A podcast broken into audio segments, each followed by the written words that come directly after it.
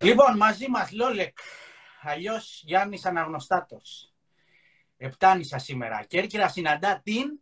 Ιθάκη. Έτσι, υπέροχα. Ασχέτως αν είσαι στην Αθήνα, δεν πειράζει. Ιθάκη ναι. ταιριάζει με πολλά στην Ελλάδα και με την Ατάκα εκεί, ε, με το ταξίδι και την Ιθάκη την έχουν ναι. χειροπεί. Λοιπόν, ε, μεγάλη χαρά, μεγάλη τιμή, έχω να σου πω και προσωπικά. Πιστεύω και για τον κόσμο. Ε, νέος δίσκος, Ε, πιστεύω ταιριάζει και λίγο με το ύφος ο τίτλος. Είναι λίγο άγριος ο δίσκος. Και ηχητικά και νοηματικά. Τι λες; Εντάξει, ναι. Σε σχέση με, το... σε σχέση με ποιο είναι το σημείο αναφοράς. Ναι. Πάντα με όλα τα πράγματα. Αλλά ναι, OK. Okay, ναι. Δεν είναι ε, σίγουρα ξέρεις, κάτι που είναι, ξέρεις, για να το ακούς πριν κοιμηθείς, ας πούμε, για να κοιμηθείς. Φαντάζομαι. Δεν είναι τόσο γαλήνιο ενώ. Ε, εντάξει, τα πρώτα τραγούδια που έβγαλες στη δημοσιότητα δείξανε κατευθείαν ότι το στυλ σου ως προς τη μουσική κατεύθυνση και επιρροή είχε διάφορα ρυθμικά, σε εισαγωγικά άγρια στοιχεία υπό την έννοια ότι έφερνε τον ας πούμε Cure, έφερνε Joy Division, έφερνε, δεν ξέρω αν κάνω λάθος, αλλά τέτοιες ε, αναφορές μου ήρθαν στο μυαλό με το που άκουσα, ας πούμε, το «Οι άλλοι» και τα λοιπά. Ναι. ναι, σίγουρα υπάρχει, ξέρεις, από όλα αυτά, αυτά είναι πράγματα που ξέρεις, με έχουν μεγαλώσει, ας πούμε, πώς να σου πω, δηλαδή. Ε, οπότε σίγουρα έχεις δίκιο και μαζί με αυτά υπάρχουν και άλλα στοιχεία που ξέρεις, όλα αυτά μαζί ασυνείδητα ή ε, συνειδητά μπλέκονται και τα χρησιμοποιώ για να κάνω αυτό που έχω στο μυαλό μου τέλος πάντων ή και να μην έχω στο μυαλό μου κάτι, δοκιμάζω και αυτό κάπου με πάει. Και...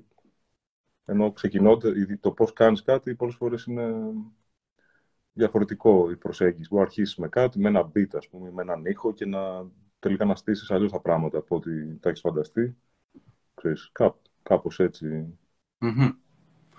ε, ρωτάω γιατί από όλη τη μουσική διαδρομή βλέπω mm. έχεις πειραματιστεί αρκετά ε, και σε αγγλικό στίχο και με λαϊκά όργανα μπουζούκι, ξέρω εγώ. Ε, την, την ψάχνεις με λίγα λόγια την κατάσταση. Έχεις κάπου κατασταλάξει. Θεωρείς ή αυτή η αναζήτηση θα συνεχίζεται ε, όσο δημιουργείς; Ε, κοίτα, είναι, είναι αναλόγως τη, την εποχή που και αναλόγως τη, τη διάθεση και τη, που έχω. Ξέρεις, δηλαδή, ε, Θέλω να πω ότι, ας πούμε, π.χ. όντως υπάρχει μεγάλη διαφορά, ξέρω εγώ, από τον πρώτο, ήχο, από τον πρώτο δίσκο και, και σχέση με τον ήχο και σχέση με τους στίχους, προφανώς, που είναι τα αγγλικά και με τα ελληνικά. Ε, σε εκείνη τη φάση με είχε πετύχει... Ε, σε εκείνη τη φάση ήμουν πιο, πιο κοντά στον αγγλικό στίχο. Δεν είχα, το, το θεωρούσα αυτονόητο, δηλαδή, γιατί κυρίως άκουγα αγγλόφωνη μουσική. Ε, και γενικά ήταν κάπως περίεργο και βιαστικό, διότι έτσι κι αλλιώς ήμουν ντράμερ μια ζωή σε μπάντες, οπότε έγραφα μουσική, ξέρω, στην κιθάρα κλπ. Αλλά ούτε να τραγουδήσω μου ήταν εύκολο. Οπότε όλα αυτά ήταν πολύ ρόλοι καινούργοι γρήγορα, στα οποία δεν ξέρεις. Ε, αναγκάστηκα προσαρμόστηκα. Ε, εκφράστηκε αυτό που τότε μου ήταν πιο οικείο και πιο κοντινό. Και αργότερα, δηλαδή πολύ σύντομα μετά, όταν άρχισα να όταν τελικά βγήκα να παίξω live με αυτό το ρόλο του, ξέρεις, να τραγουδήσω και να παίξω κιθάρα, άρχισα να νιώθω πιο περίεργα το να τραγουδάω αγγλικά στο ελληνικό κοινό και να απασχολήσω ελληνικός στίχος γενικά και το πώς μου ταιριάξει με, ε, με έναν ήχο που ξέρεις, μπορεί να έρχεται ξέρω εγώ, πιο δυτικό ήχο, το πιο ρόκο, ναι. πούμε, και αυτό το θεωρούσα πολύ πιο ενδιαφέρον και ότι τελικά θα εκφραστώ χωρίς ενδιάμεσα layers, ας πούμε, είτε είναι η στίχη, ξέρεις, δηλαδή μου φαίνονταν πολύ πιο άμεσο να τραγουδήσω στα ελληνικά. Αν και τότε εκείνη, ξέρεις, ήταν και λίγο... Είχε αρχίσει και υπήρχε μια έτσι, τάση προς το αγγλόφωνο γενικά, οπότε ήταν... πήγε πολύ καλά, ξέρω εγώ, ο πρώτος δίσκος ήταν ρίσκο να ρίσκο. Ήταν κάπως παράτολμο ξέρω, να το γυρίσει ξαφνικά σε δύο χρόνια σε ελληνικό. Δηλαδή, μόλις που έχει συστηθεί ως κάτι αγγλόφωνο, ξαφνικά λέω θα κάνω ελληνικό. Αλλά δεν με, ποτέ δεν με ενδιαφέρει το, το ότι είναι καλό εμπορικά, ας το πούμε, ξέρεις, ξέρω εγώ, με την λογική της καριέρας. Ναι. Δεν το κάνω. Ε, βλέπω κατά βάση και στοιχουργικά, πέρα από κάποιες συνδρομές, ε, το αναλαμβάνεις και αυτό το κομμάτι, έτσι δεν είναι; Ναι, το αναλαμβάνω, δεν είναι η καλύτερη μου. Ε, θέλω να πω, ε, μ' αρέσει κυρίως να γράφω μουσική. Ε, οι στίχοι είναι κάτι που με ζορίζουν πιο πολύ, που προκύπτουν συνήθως ε, αφού έχει γραφτεί η μελωδία φωνής και το, και το τραγούδι. Δηλαδή, οι στίχοι θα πάντα θέλ, τους, τους προσαρμόζω στη μελωδία που έχει γραφτεί και όχι ανάποδα. Συνήθως οι περισσότεροι, ξέρω, από ό,τι έχω ακούσει, το κάνουν, πρώτα έχουν γράψει στίχους. Και, κατά αυτό, και για αυτό το λόγο, και ο λόγος σε αυτό επίσης είναι ότι δεν κάθουν ποτέ να γράψω στίχους έτσι. Τώρα να σημειώσω κάτι που μπορεί να μου έχει, να έχω σκεφτεί σαν μια φράση, κάτι μπορεί, αλλά ναι. δεν κάθομαι να γράψω στίχους, οπότε μετά να τους μελοποιήσω. Ξέρω. Συνήθως αυτά που θα βρω έτοιμα, από αυτά που θα βρω έτοιμα, πάλι θα, θα τα προσαρμόσω στο, στο κάθε τραγούδι. Δηλαδή, ναι. Πάντως, ναι, μουσική μου αρέσει να γράφω. Η στίχη είναι, είναι κάτι που δεν μου βγαίνει πολύ εύκολα. Με ζορίζει περισσότερο. Ε, δεν το κάνω έτσι, δηλαδή να κάτσω να γράψω στίχους. Όχι επειδή δεν το...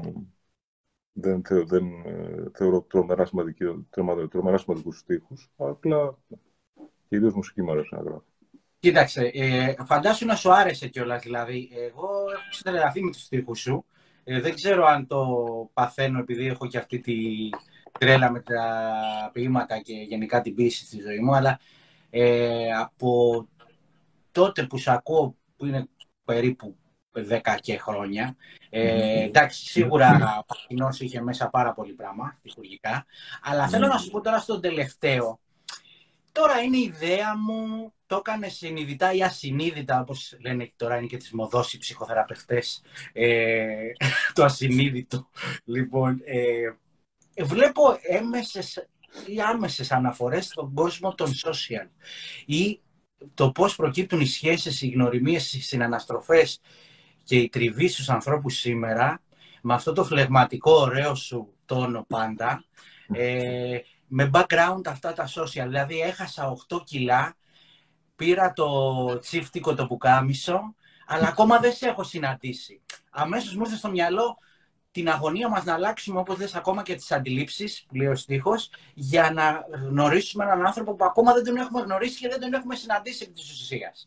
Ή ε, βγάλε το βαρετό σου βλέμμα κάτω από αυτό το τέλειό σου δέρμα. Μπα εδώ μπορεί να μην το λέω για ακριβώς το στίχο σωστά, αλλά υπονοεί, εμένα μου ήρθε στο νου το φίλτρο. Ότι είναι όλα τέλεια πρόσωπα και βλέπω τους άλλους να φιλούνται, να φιλούν και εμένα. Μου βγάλε το duck face που κάνουν σε selfie. Τώρα είναι δική, δική μου ερμηνεία, δεν ξέρω αν ε, έπεσα ή όχι μέσα. Ε, ναι. Κοίτα, το, το συγκεκριμένο, ας πούμε, το, αυτό που λες, το, είναι στοιχεία το ΙΑΛ. Το ΙΑΛ είχε γραφτεί, ήταν το πιο παλιά τραγούδια του δίσκου. Είχε γραφτεί σε μια εποχή που υπήρχαν προφανώς τα social, ενώ μπορεί να είναι πριν από 6-7 χρόνια. Ε, αλλά νομίζω ότι ξέρεις, κάθε χρόνο τα πράγματα ξέρεις, εξελίσσονται εκεί πέρα. Βέβαια δεν είχε γραφτεί με αφορμή τα social και όλο αυτό. Γιατί ξέρεις, αυτά που λέει υπήρχαν και στο, ξέρεις, στην πραγματικότητα, στο δημόσιο χώρο, στις κοινωνικές συναστροφές γενικά. Ε, το, ψηφιακό, το, το ψηφιακό είναι απλά μια... Ήταν μάλλον μια ψηφιακή εκδοχή σου, ξέρω, εκδοχή μας. Ε, όσο πάει είναι που νομίζω ότι παίρνει χρόνο με το χρόνο. Δηλαδή, παίρνει μια τελείως άλλη, ακόμα πιο έντονη ύπαρξη και, ξέρεις, αρχίζει και γίνεται, λες και, λες και ο αλγόριθμος, ξέρω εγώ, σε, σου προτείνει, σε ελέγχει, σε καθορίζει, σε, ξέρεις, αρχίζει και γίνεται όλο και πιο έντονο και, και, και εμείς γινόμαστε συνέχεια και πιο αποδεχόμαστε δεκτικοί, τέλος πάντων, αποδεχόμαστε τα πάντα, λες και είναι, γίνονται κανονικότητα και ξέρεις, έχουμε ξεχάσει τι σήμαινε π.χ. πριν να δείχνεις Δηλαδή, ξέρω εγώ, όταν ας πούμε, οι φωτογραφίες ήταν κάτι που απλά πρέπει να εκτυπώσεις. Ναι. Δεν ήταν εύκολο να πας να μοιραστείς με κάποιους που δεν ξέρεις, μια χάζο φωτογραφία σου, ας πούμε. είναι σαφλαμάρα. Τώρα η σαφλαμάρα είναι σούπερ γλυκιά, ξέρω εγώ. Ναι, ακριβώς πλέον αυτό κανονικοποιείται και, και, και, γίνεται ωραίο κιόλας. Ακριβώς αυτό που λες και συγγνώμη που σε διακόπτω, αλλά ε, μου ήρθε απευθείας ο στίχος που λέει στο παράδοση Είμαι όσα έπραξα και όσες φωτογραφίες πόζαρα. Είμαι όσα έγραψα και είπα. Είμαι όσα από μένα καταδέχτηκα να μοιραστώ και ό,τι απέμεινε από μένα στον καθένα. Είναι ο ορισμός τους, του social life αυτό, δηλαδή του social media life. Δηλαδή mm. μοιράζομαι φωτογραφίες, ε, έχουν μια εικόνα για μένα, αυτό είμαι, τελείωσε, έτσι. Ναι. Φοβερό. Ε, έχει ενδιαφέρον το συγκεκριμένο τραγούδι, όντως είχε, είχε γραφτεί από την Δεμέτρια ε, όταν κάποια στιγμή είχε τύχει να κοιτάζουμε μαζί ένα άλμπουμ φωτογραφιών mm-hmm. ε, ξέρεις, με παππούδες και, ξέρεις, και το είχε γράψει με αυτή τη λογική ότι πόσο εύκολα και πόσο Δηλαδή, όταν έχουν περάσει μία-δύο γενιές και, και τους βλέπουμε ή δεν τους γνωρίσαμε ποτέ, απλά ξέρεις, ξεφυλίζεις και περνάς κάποιες φωτογραφίες και λες μια ιστορία ότι α, ήταν αυτός και έκανε εκείνο και του άρεσε να τρώει ξέρω εγώ, παγωτό βανίλια. Δεν ξέρω. Ναι. Αλλά ήταν, ξέρω εγώ, αλλά ήταν και πολύ φοβικός, ε, ξέρω, φοβόταν τα σκυλιά. Ξέρω, οτιδήποτε. Ενώ συνοδεύεται μια ιστορία και μετά γυρνά σελίδα. Και αυτό το πράγμα, όταν το συνειδητοποιείς ότι, ξέρω εγώ, έτσι θα είμαι κι εγώ για, ξέρω εγώ, τον ανήψιό μου, ας πούμε, Φερρυπίν που υπάρχει και Μπορεί να πεθάνω σε δύο χρόνια, να είναι πέντε χρονών και να μην με θυμάται και να πει «Α, αυτός ήταν ο θείος μου», ας πούμε. Που... Και γενικά, ξέρεις, οπότε όλο αυτό όντως προέκυψε από ε, φωτογραφίες, ε, σε φυσική μορφή, τέλος πάντων, αλλά ναι, έτσι όπως το θέτεις, που ε, όλα αυτά ξέρεις, παραμένουν κάπως ζωντανά στο facebook, στα, στα social, αλλά με οποιονδήποτε γνωστό φίλο ξέρω, έχεις, είναι σαν να χάνει και την αξία του. Δηλαδή δεν, υπά... δεν είναι δικά σου. Δεν να σου πω, μπορεί να υπάρχουν στα... μπορεί, να τα... μπορεί να τα βλέπει οποιοδήποτε. Ξέρω, ήσουν συνδεδεμένο. Ξέρω, στο... Εμένα αυτό είναι που με... με φοβίζει λίγο, στο πόσο εύκολα δίνουμε όποια ιδιωτικότητα έχουμε και προς χάρη κάποιας ξέρω, ε, καρδούλας, ξέρω εγώ, ή κάτι τέτοιο. Και η έννοια της ιδιωτικότητας και του πώς... Και είναι κάτι που με, σου λέω, με απασχολεί και με, με φοβίζει το πόσο εύκολα μοιραζόμαστε και δίνουμε πράγματα υπό αυτές τις συνθήκες και τελικά στην πραγματικότητα, ξέρεις, μοιραζόμαστε όλο και λιγότερα. Αλλά, ναι. Έτσι, έτσι είναι. Απλά ψάχνω το στίχο που λέει ότι μικρές δόσεις επανα, επαναλαμβανόμενης χαζομάρας γίνεται το πιο έντονο εξαρτησιογόνο. Ε, κάπως έτσι το λες, ε, είναι αυτή η χαζομάρα. Λοιπόν, ας μπάστε τόση να φύγω εγώ από αυτή την αιμονική μου ανάλυση, αλλά εν τόση βλέπω και χαίρομαι ότι με αφορμές άλλα γεγονότα και άλλα βιώματα, πώς μπορούν τα τραγούδια και η τέχνη έχει αυτή τη μαγική ικανότητα να προσαρμόζεται μέσα στον χρόνο και να πιάνει χωρίς να ήταν πρόθεση του δημιουργού το αντικείμενο που ο αποδέκτης εισπράττει. Είναι, είναι πάρα πολύ ωραία αυτή η ικανότητα της τέχνης. Δεν νομίζω ότι θα έκανα ποτέ κάτι έχοντας στο μυαλό μου συγκεκριμένα π.χ. ένα το, τα social media. Ναι. Ποτέ. Δεν θα το έκανα ποτέ αυτό. Ναι. Να πω και να, να, να, να, πω κάτι για τόσο συγκεκριμένο ότι δεν ξέρω, δεν, μου φαίνεται σαν απλά να προσπαθώ να προλάβω, να προλάβω την επικαιρότητα για να δώσω κάτι πιο μασημένο και όλος να το καταλάβει. Ξέρεις. Σωστό, σωστό. Ε, να σε ρωτήσω τώρα, βέβαια ψηλοτετριμένη ερώτηση, αλλά και αναπόφευκτη. Ε, σένα ο COVID σε βοήθησε, σε ενέπνευσε, σε έβαλε μέσα και ξανασχολήθηκες με την έμπνευση, τη σύνθεση και τη γραφή; Πώς το βίωσες και αν είχε τελικά αντίκτυπο στο τωρινό δίσκο COVID υπό την έννοια ότι είναι κομμάτια που έγραψες ε, και τότε. Ε, με βοήθησε πολύ, πραγματικά. Ήταν καλύτερη... καλύτερη φάση. Είναι περίεργο, γιατί όντως ε, όλο αυτό το αίσθημα και πρωτόγνωρο ήταν και απίστευτα εγκλωβιστικό και όλα αυτά. Ε, να σε ρωτήσω τώρα, βλέπω Βελιώτης Όνομα βαρύ. Λοιπόν, βλέπω κορτό, άλλο όνομα βαρύ. Ε, γενικά συμμετοχές έτσι μέσα, το συνδύασες αυτή τη φορά, ειδικά με το Βελιώτη. Για πες μας για την ε, εμπειρία αυτή και την ε, συμβολή στο τελικό αποτέλεσμα. Ναι. Ε, καλά, πρώτα απ' όλα, εντάξει, το, τον Νίκο τον θεωρώ τε, τρομερό μουσικό. Ε, θεωρώ το άλμ που, τα άλμ που έχει κάνει και με τον, για τον Αγγελάκα ε, αριστουργήματα. Ε, και δυστυχώς δεν είχαν την απήχηση. Δηλαδή, αν ξεκινήσουμε από τις ανάσεις των Λύκων που είναι του 2005, ούτε στο ραδιόφωνο παίχτηκαν, ούτε... Νομίζω απλά ότι ε, υπήρχε το κοινό του, του Γιάννη και κάποιοι από το κοινό αυτό τα, τα αγάπησαν, αλλά ήταν σίγουρα πολύ μπροστά και, και για την εποχή τους ε, ναι. και ακόμα και για τους ε, ακροατές των τρυπών, τέλος πάντων, που θυμάμαι δηλαδή να έχει γίνει παρουσίαση του άλμπουμ μία από τις πρώτες φορές στη, στην πλατεία Κλαθμόνος ε, στη μέρα της μουσικής, τώρα τότε το 2005, αν δεν κάνω λάθος. Και υπήρχε κόσμος που φώναζε, ξέρεις, είναι ωραία στον παράδεισο, ας πούμε, και ήθελε, να, ήθελε τον ήθελε... να παίξει κάπου στα ίδια, ξέρω εγώ. Και εγώ είχα, δεν ξέρω τι να σου πω, εγώ, μου φαίνονταν από τότε εξαιρετικό. Γενικά δεν παίχτηκε, δεν νομίζω ότι υποστηρίχθηκε γενικά από τα media, τα ραδιοφωνικά. Καλά, εντάξει, το έχει. Όπα, εντάξει. Α, κάτι. Περίμενα, αυτό είναι του 2015-16. Αυτό είναι του 16. 16. Είχα πάει στο live, αλλά δεν ήξερα ότι πουλάνε και βινίλιο. Δεν το πήρα χαμπάρι. Εγώ πάντα μου αρέσει να, να μιλάω με δεδομένα που λένε. Δηλαδή, okay, okay. τάκ, πετάω το βινίλιο, ε, κάνω την πόζα, αλλά είναι ουσίας. δεν το είχα πάρει καν χαμπάρι, γάμο του.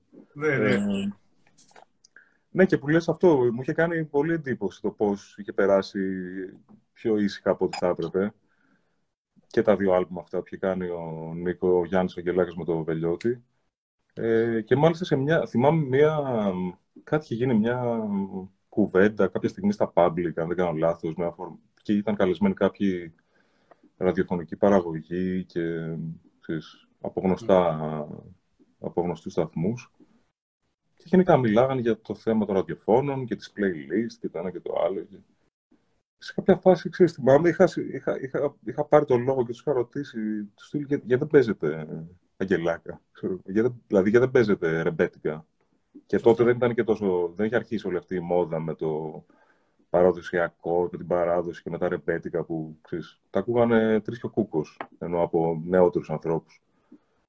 Ε, και λέει, μου είχαν πει, ξέρω εγώ, ε, δεν γίνεται να παίξουμε, λέει, τι να παίξουμε. Ξέρεις, και λέω, Εκεί, μου είχε φανεί τρομερά περίεργο, δηλαδή. Δεν είχα καταλάβει αν τελικά είναι το τραγούδι αυτό καθ' αυτό ή αν είναι ο Αγγελάκας που τους δυσκολεύει, όπου και στις δύο περιπτώσεις ε, μάλλον ευτυχώς που το κάνει, δεν ξέρω, κατάλαβες. Σωστό, το ερώτημα πάρα πολύ σωστό. Έκανε το αυγό την κότα ή κότα το αυγό. Δηλαδή, ναι, πάει λίγο. Δηλαδή, ο κόσμος όντως δεν μπορεί να ακούσει οτιδήποτε διαφορετικό από αυτό που ξέρω, του, του, δίνουν. Και, και ο ίδιος και οι ίδιοι άνθρωποι σαν δημιουργοί δεν έχουν χώρο εκεί πέρα. Γιατί, ξέρω, για ποιο λόγο, δεν καταλαβαίνω. Θα έπρεπε δικαιωματικά να έχουν χώρο. Πώς πω, είναι... Αλλά ανοίγουμε άλλη κουβέντα. Θέλω να σου πω, απλά παίρνω τους συγκεκριμένους παραδείγματα μόνο και μόνο γιατί είναι πάρα πολύ ε, γνωστοί ε, για, το, για τη δουλειά τους τόσα χρόνια, έχουν μεγάλο κοινό έτσι κι αλλιώς. Και ξέρεις, δεν, μπορώ κατα... δεν, δεν μιλάω καν για κάποιον πολύ μικρότερο, ενώ πολύ πιο καινούριο ή με πολύ ναι. μικρότερο έργο. Ναι. Γιατί εκεί δεν υπάρχει καμία τύχη. Παίρνω αυτούς πραγματικά για αυτόν τον λόγο ως παράδειγμα και πάλι ξέρεις, είναι αποκλεισμένοι. Δηλαδή από τον Αγγελάκα θα παίξουν τη γιορτή, ξέρω εγώ. Θα παίξουν και το όπως ξυπνούν οι εραστές, θα παίξουν και το. Ε, το σιγά με κλάψω. Αυτά. Α, κλασικά αυτά. Και λες τώρα σοβαρά αυτά. Τέλος πάντων. Ε, τώρα Δεν συζητάω καν να παίξουν πράγματα που κάνει ο Νίκος πιο πειραματικά. Δεν... Εντάξει, φέρνει τώρα δύο θέματα ε, μαζί. Το ένα είναι αν το ελληνικό ροκ και η εν γένει ελληνική μουσική, όπως τη λέμε, ζει ή πεθαίνει, που έχει βγει συνεχώς ότι πέθανε το ελληνικό ροκ ή... και το ροκ mm. πέθανε, δεν ξέρω εγώ τι λένε, εν γένει. Yeah. Και ναι. το άλλο είναι η στρατευμένη τακτική των ε, playlist, τα οποία εντάξει είναι σαν το σούπερ μάρκετ θεωρώ εγώ και ας με παρεξηγήσουν, δεν πειράζει. Ε, συνδεδεμένα... Συντεχνία είναι πάνω, συντεχνία είναι και εμπορικά συμφέροντα, δηλαδή εννοώ εταιρείες, λεφτά. Δεν είναι κάτι άλλο. Δεν είναι πολύ απλό το πράγμα. Δεν μου κάνει εντύπωση που στα playlist δεν υπάρχουν αυτά τα ονόματα. Δηλαδή, θεωρώ ότι και ο χώρος ο δικός σου και αυτό που εγώ από το ραδιόφωνο τόσα χρόνια υπηρετώ είναι underground. Δηλαδή, ναι. Όπως και να το δούμε και να το πούμε με πολύ μικρές εκλάμψεις, είναι underground στην Ελλάδα. Ναι, ναι, ναι. Δεν θα πάρουν ποτέ χώρο πάρα πάρα πολλά πράγματα και γι' αυτό απλά αναφέρω ένα, μια περίπτωση που, που θα είχε κάθε, θα ήταν θεωρητικά θα το θεωρούσαμε εύκολο ότι ξέρεις, και αυτονόητο ότι θα πάρει χώρο και δεν παίρνει. Ναι. Οπότε για τα υπόλοιπα τι να μιλήσουμε. Δεν, δεν υπάρχει ελπίδα. Ξέρεις. Εσύ τώρα θα κάνεις live. Ε, πώς το βλέπεις, πώς θα προμοτάρεις το δίσκο; Ε, θέλω να κάνω live. Είμαι σε μια φάση που προσπαθώ να βρω μουσικούς ανθρώπους, δηλαδή που να μπορέσουμε να φτιάξουμε ένα σχήμα για να μπορεί να παιχτεί live. Ε, έχω, ε, έχω, μετά από πολλή προσπάθεια και δυσκολία, έχω φτάσει να έχω υπόψη μου τρία με τέσσερα άτομα που μάλλον είναι μέσα σε όλο αυτό. Και βλέποντα, θα πρέπει να ξεκινήσουν, θα πρέπει να γίνουν πρόβες. Τώρα θα σου κάνω μια προβοκατόρικη ερώτηση λίγο. Ιδρυκαδόρικη, όπως θες πες. Ωραία, Όταν, ε, για να συνδέσουμε και το προηγούμενο με, τα, με, τη, με το mainstream ή το underground, σε θυμάμαι σε μια πολύ ωραία κατά τα λοιπά συνέντευξη στη φλεσα Εκεί ένιωθες λίγο ότι εντοπίστηκες ως κάτι ανερχόμενο που θέλουν να σε προβάλλουν γιατί έκατσε η περίπτωση, ας πούμε, ένιωσες εσύ είτε κολακή είτε μηχανία ταυτόχρονα ότι σε πιάνει το μηντιακό και σου δίνει ένα boost στη συγκεκριμένη στιγμή της καριέρας σου; Κοίτα, ε, πρώτα απ' όλα όντως ήταν αμήχανο ε, όταν μου είχε πρώτο όταν μου το είχαν προτείνει, μου το είχε προτείνει η κυρία Φλέσα ε, διότι μου είχε πει ότι θέλει να παίξουμε αρκετά τραγούδια και ειδικά από το Ναχινό που έβγαινε τότε, όπου δεν, σχεδόν δεν είχε κυκλοφορήσει, ή μόλις είχε κυκλοφορήσει. Εγώ είχα, είχα πει ότι ξέρεις, δεν έχω εικόνα στα τραγούδια μου, οπότε το να γίνει κάτι τέτοιο τηλεοπτικά έτσι κι θα ήταν δύσκολο και περίεργο. Δεν ήταν ραδιόφωνο να τα βάλουμε να τα ακούσουμε. Και επίσης, επειδή τύχε να παρακολουθήσω τη συγκεκριμένη εκπομπή και είχα μεγάλο σεβασμό στους ανθρώπους που ήταν προσκεκλημένοι, δεν, είχα πει ότι δεν βρίσκω το λόγο που εγώ πρέπει να, που με καλείτε. Δηλαδή είχα κάνει ένα δίσκο, μόλις θα βγει ο δεύτερος. Οπότε γενικά, όντως δεν, δεν θεωρούσα ότι ήταν ε, της στιγμής, δηλαδή κάτι που θα έπρεπε να γίνει και τη, τη, τη στιγμή. Ε, η ίδια επέμεινε και μου έδειξε ότι πραγματικά ήθελε να, ότι το πίστευε ως κάτι που ήθελε, ήθελε να δώσει χώρο σε, σε κάποιον μάλλον νεότερο. Και, και κάπως, δηλαδή, με αυτόν τον τρόπο είπα, οκ, θα, θα πάω, ξέρεις, και θα, ό,τι είναι να γίνει, ας γίνει. Και ήταν, ναι. πραγματικά, ήταν πραγματικά πολύ αγχωτικό. Ε, ναι, αυτό. Ήταν φανταστική πάντως συνέντευξη. Εγώ ανακαιρούς τη τσεκάρω και θυμάμαι, βέβαια, τι να πούμε, στη Φλέσσα έχουν πάει το τέμ πνευματικά. Ναι, ακριβώς, ναι. ναι. Ή πολύ σπουδαίοι άνθρωποι, για να μην λέω τόσο με βαριές κουβέντες. Ε, και θυμάμαι ότι συνέπιπτε τότε κοντά σε μια χρονική φάση που σε πετύχαμε και live στην Κέρκυρα, σε ένα ιστορικό live εκεί στο θέατρο του Μόν Ρεπό, ε, το οποίο ναι. πρέπει να πω έχει πάρα πολύ καιρό που ταλαιπωρείται και δεν κάνει δηλώσεις. Έχουμε ναι. με το γραφειοκρατικό και το μελαγχολικό στην ιστορία. Έχει μείνει μόνο το όνομα που το έχουν πει θέατρο Ρένα Βλαχοπούλου. Ναι. Ε, κατά τα άλλα φαντάσματα. Και ναι. θυμάμαι και τις περίεργες, για να τις πω, ε, με ήπιο χαρακτηρισμό αντιδράσεις του κοινού, όταν άκουσε την μπάντα σου. Mm. Εσύ σε τέτοιες φάσεις πώς αντιδράς, όταν εισπράττεις λίγο το αλόκοτο της αντίδρασης; Και πώς, πώς, πώς νιώθεις; Καταρχάς, αυτή η συναυλία ήταν από τις πιο ωραίες συναυλίες που έχω παίξει, πραγματικά. Ε, γιατί ξέρεις, όντως έπαιζε headliner, έπαιζε πρώτο όνομα ο Μάλα μας, ε, το κοινό ήταν για αυτόν. Οπότε, οτιδήποτε πριν από αυτό, ξέρεις, έτσι κι αλλιώς δεν ξέρω αν θα... Είχε πολύ μεγάλη τύχη, τέλος πάντων, αλλά...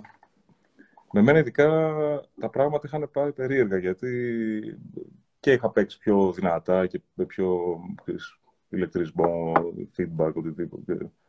Και είχε φτάσει τότε να, να είχα, έπαιζα μια διασκευή του, του Τσιτσάνη το κάθε βράδυ και η πρώτη φορά που έτσι το κατάλαβα, ότι, ότι, γιατί πολλές φορές το νιώθεις, αλλά εντάξει, ξέρεις, είναι λίγο, ήταν λίγο μοιρασμένο το πράγμα. Δηλαδή ήταν το κοινό στην Κερκίδα κάπως δεν, δεν πολύ γούσταρε, το κοινό στην αρένα, ας πούμε, όντως ήταν πιο γούσταρε παραπάνω. Οπότε έπαιζε αυτή, αυτό το, το δίπολο τέλος πάντων. Το οποίο κάπως το καταλάβαινα, αλλά όχι ακριβώς. Αλλά όταν φτάνει εκεί το τραγούδι που λέει σε κάποια φάση το ρεφρέν, ε, μήπως με βαρέθηκες να φύγω και αρχίζουν να χειροκροτάνε. Το θυμάμαι. Ήταν, ήταν τέλειο, πραγματικά.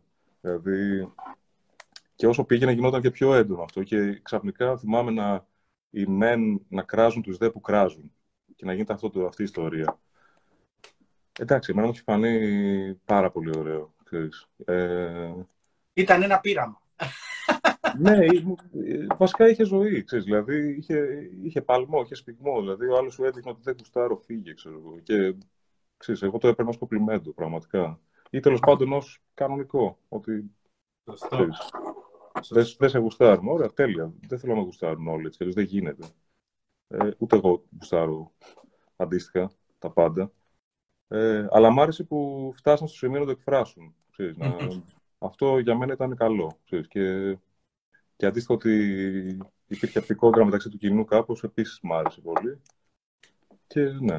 Ε, θυμάμαι ένα αστείο σκηνικό, σε κάποια φάση μέχρι και η μουσική της μπάντας είχαν και αυτοί τα είχαν, ξέρεις, τα είχαν πάρει κι αυτοί. Και ήταν ο ντράμερ, ο οποίος, ο Δημήτρης, ο Γρηγοριάδης, ο οποίος είχε βγάλει όλη του την οργή στα τύμπανα, άρχισαν να πέφτουν πιατίνια, δεν να είχε γίνει ψιλοχαμός. Σε κάποια φάση πέταξε και μια παγκέτα σε κάποια άτομα που ήταν μπροστά.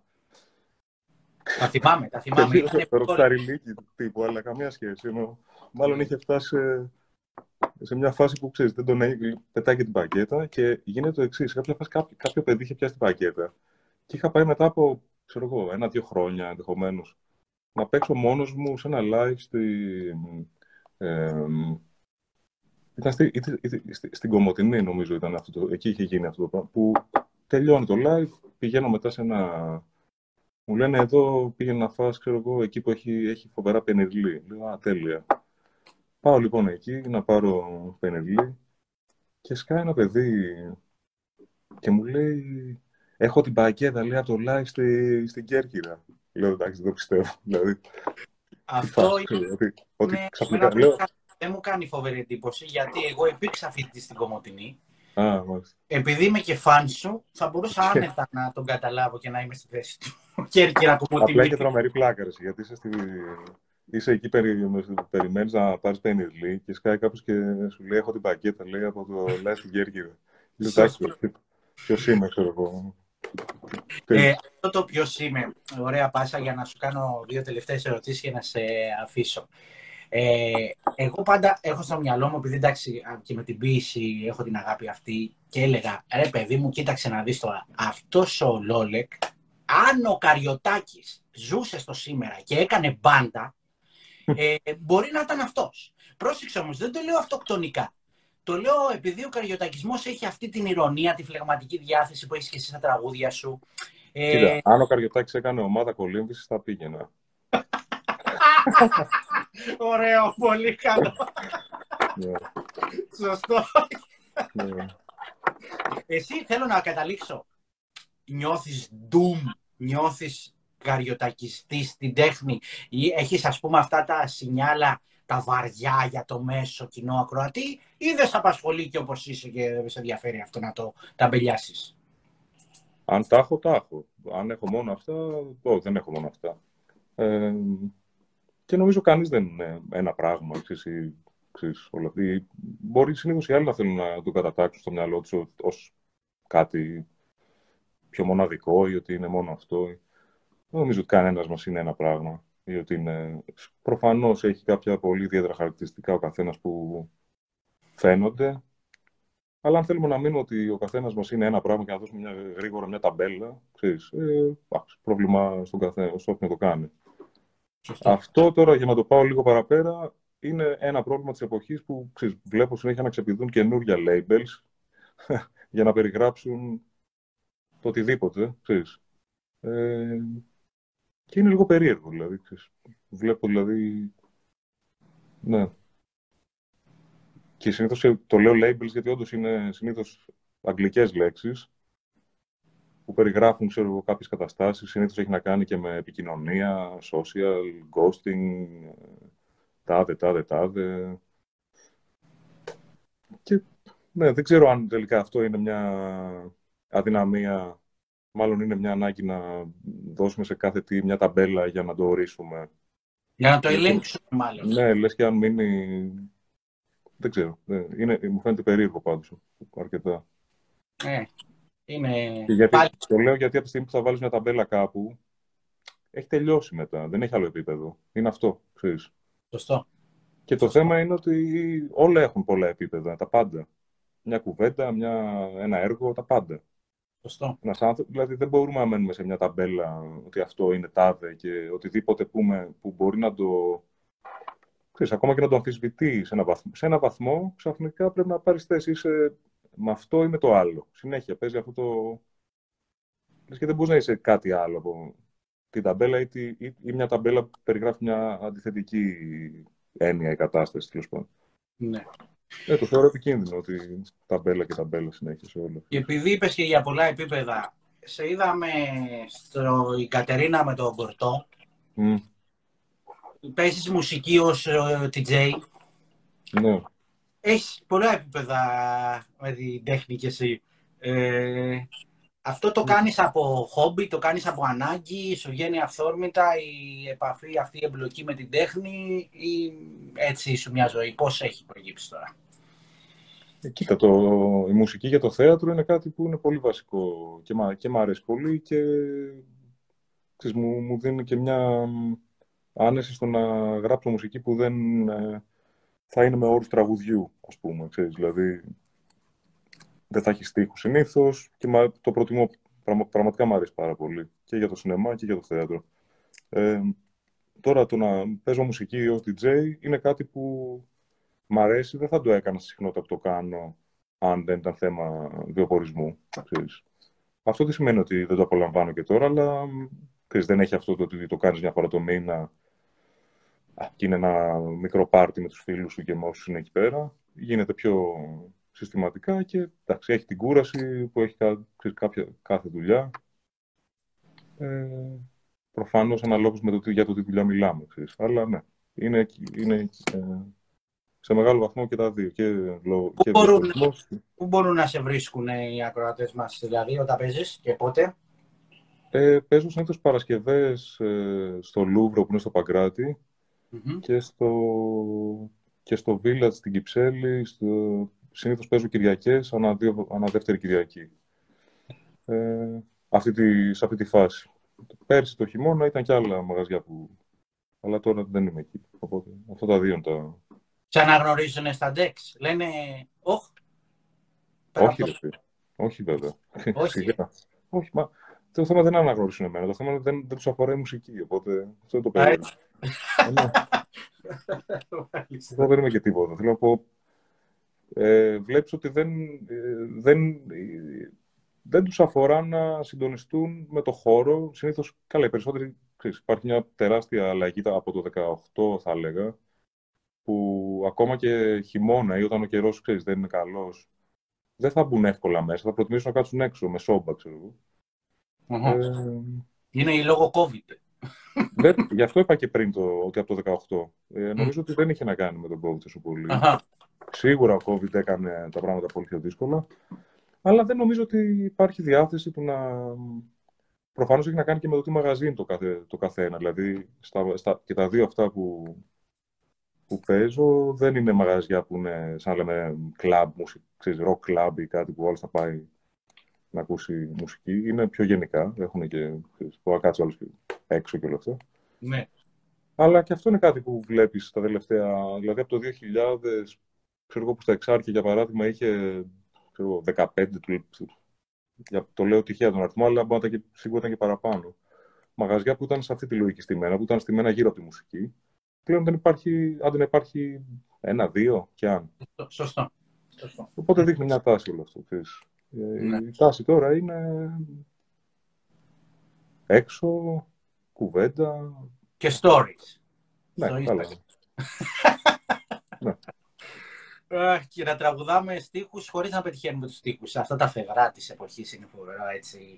Ε, ε, είναι, είναι υλικό για, για συνεχόμενη έμπνευση για στίχους. Στο όλο αυτό. Δεν αφορά τόσο πολύ νομίζω. Δεν είναι τόσο... Είναι, μιλάμε για το 1-2%. Μιλάμε για τέτοια νούμερα που ναι. ο, θα, θα θελήσει να, να συντονιστεί σε ένα κλίμα με άλλους ανθρώπους γύρω του που και αυτοί ξέρεις, ε, συμμετέχουν σε όλο αυτό. Ε, ναι. Γίνεται πολύ πιο ε, ατομικά ή σε ομάδες μικρές που ξέρεις, αυτό, κάθονται έξω στα τραπέζια τους. Είναι λίγο... Ναι. Μοναχικό θα έλεγα, μέσα σε κόσμο μοναξιά ταυτόχρονα. Ναι, τώρα αυτή είναι, παρα... είναι δική μου εντύπωση, έτσι. Τώρα... Δεν νομίζω να είναι μόνο δική σου. Ναι. Είναι και δική μου εντύπωση και γενικά στι αναστροφέ υπάρχει φοβερή μοναξιά και σε εκατομμύρια ανθρώπων ταυτόχρονα μαζεμένων είναι, υπάρχει πολύ έντονη μοναξιά. Είναι αυτά τα φαινόμενα του καιρού και των mm. ημερών μας. Mm. Ε, για να δούμε τώρα με τελευταία ερώτηση. Ε, η συνεργασία με την Inner Ear πώς πάει; Βλέπω τα βινίλια βγαίνουν γέρος. Ε, τι θα κάνουμε με τον Αχινός; Έχω προσωπικά πιέσει πάρα πολύ να βγει ο Αχινός Βινίλιο. ε, δεν γίνεται. Δηλαδή, ε, θα μου πεις πώς είναι οι εντυπώσεις με τη συνεργασία αυτή και τι ορίζοντα έχει και τι άλλα σκέφτεστε να κάνετε. Ε, κοίτα, με την Νερή ήταν έτσι κι από την αρχή. Η συνεργασία μου ξεκίνησε και με το πρώτο δίσκο και σίγουρα έχει παίξει πολύ μεγάλο ρόλο στο να πάρουν τα πράγματα αυτή την τροπή. Δηλαδή, το να ασχοληθώ όντως πιο ας πούμε, επαγγελματικά ή πιο σοβαρά με τη μουσική. Ε, γιατί δεν μου άρεσε να γράφω μουσική, αλλά σε ένα δικό μου επίπεδο δεν, ποτέ δεν το κυνήγησα επί τούτου για να, για να κάνω αυτό που, κάνω, που κατέληξα να κάνω τώρα. Χαίρομαι γι' αυτό, δηλαδή πραγματικά με, με όθησε και η εταιρεία τότε, δηλαδή έτσι όπως ήταν τα πράγματα. Και... Ε, οπότε τα δύο άλμπουμ τα πρώτα ε, είχαν γίνει με την Nevier. Το τρίτο το είχα βγάλει μόνος μου ε, το 15 και το 19-20 που έτυχε να μιλήσουμε με, το, με τον Περικλή που έχει την Nevier για γενικά πράγματα. Με ρώτησε τι κάνω, του έστειλα κάποια κομμάτια που είχαν ε, φτάσει να μπορώ να τα στείλω.